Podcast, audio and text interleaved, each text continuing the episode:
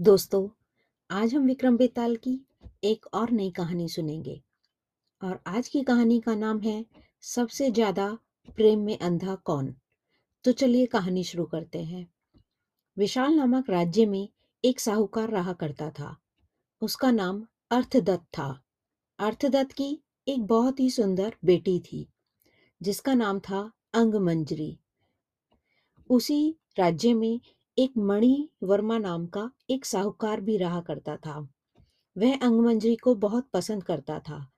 तो अर्थदत्त ने सोचा कि मणि वर्मा बहुत धनी भी है और उसकी बेटी को पसंद भी करता है। तो उसने उन दोनों की शादी करा दी। परंतु शादी होने के बाद भी अंगमंजरी मणिवर्मा को बिल्कुल भी पसंद नहीं करती थी। ऐसा ही कुछ समय तक चलता रहा। एक दिन मणिवर्मा को कुछ काम से राज्य के बाहर जाना पड़ा। अंगमंजरी अब अकेले ही रह रही थी। एक दिन अंगमंजरी घर से बाहर बाग में टहल रही थी। तभी उसने एक पंडित के लड़के को देखा, जिसका नाम कलमकार था, और वह उसे देखते ही रह गई।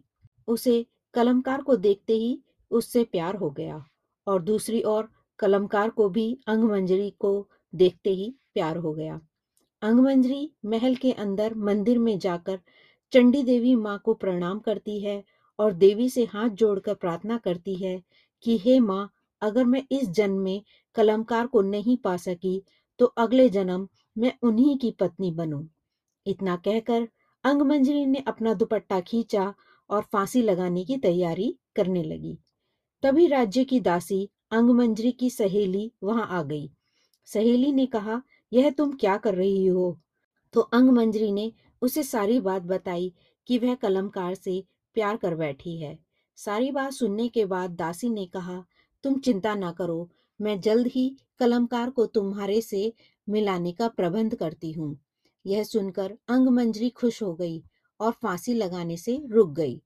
कुछ दिन बाद उसकी सहेली ने दोनों को मिलाने का प्रबंध कर दिया। दोनों एक दूसरे से मिलने के लिए बाग में पहुँचे दोनों ने एक दूसरे को देखा और कलमकार भागकर अंगमंजरी को गले लगाने के लिए दौड़ पड़ा। कलमकार को अपनी ओर आता देख अंगमंजरी की धड़कनें तेज हो गईं और खुशी के मारे उसकी धड़कनें रुक गईं और उसकी मृत्यु हो गई। अंगमंजरी को मरा देख कलमकार बहुत दुखी हो गया और वह भी उसी क्षण मर गया। इसी बीच मणिवर्मा भी वहाँ पहुँच गया और अपनी पत्नी और दूसरे व्यक्ति को साथ मरा देख बहुत दुखी हुआ। मणिवर्मा अंगमंजरी को बहुत चाहता था, इसीलिए उससे उसकी पत्नी की मृत्यु सहन नहीं हुई और उसने भी अपनी जान दे दी। यह सब चंडी माँ के मंदिर में हुआ। यह देख चंडी माँ प्रकट हुई और उन्होंने सबको जीवित कर दिया।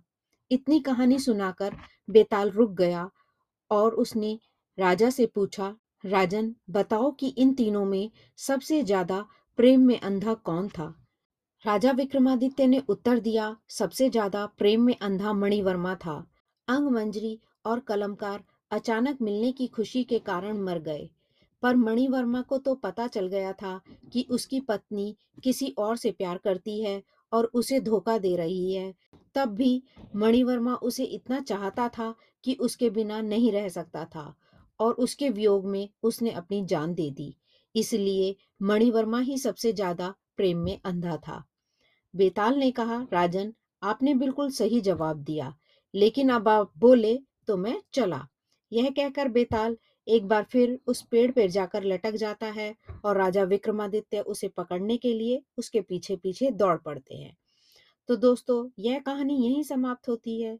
फिर मिलते हैं एक नई कहानी में, एक नए अध्याय के साथ।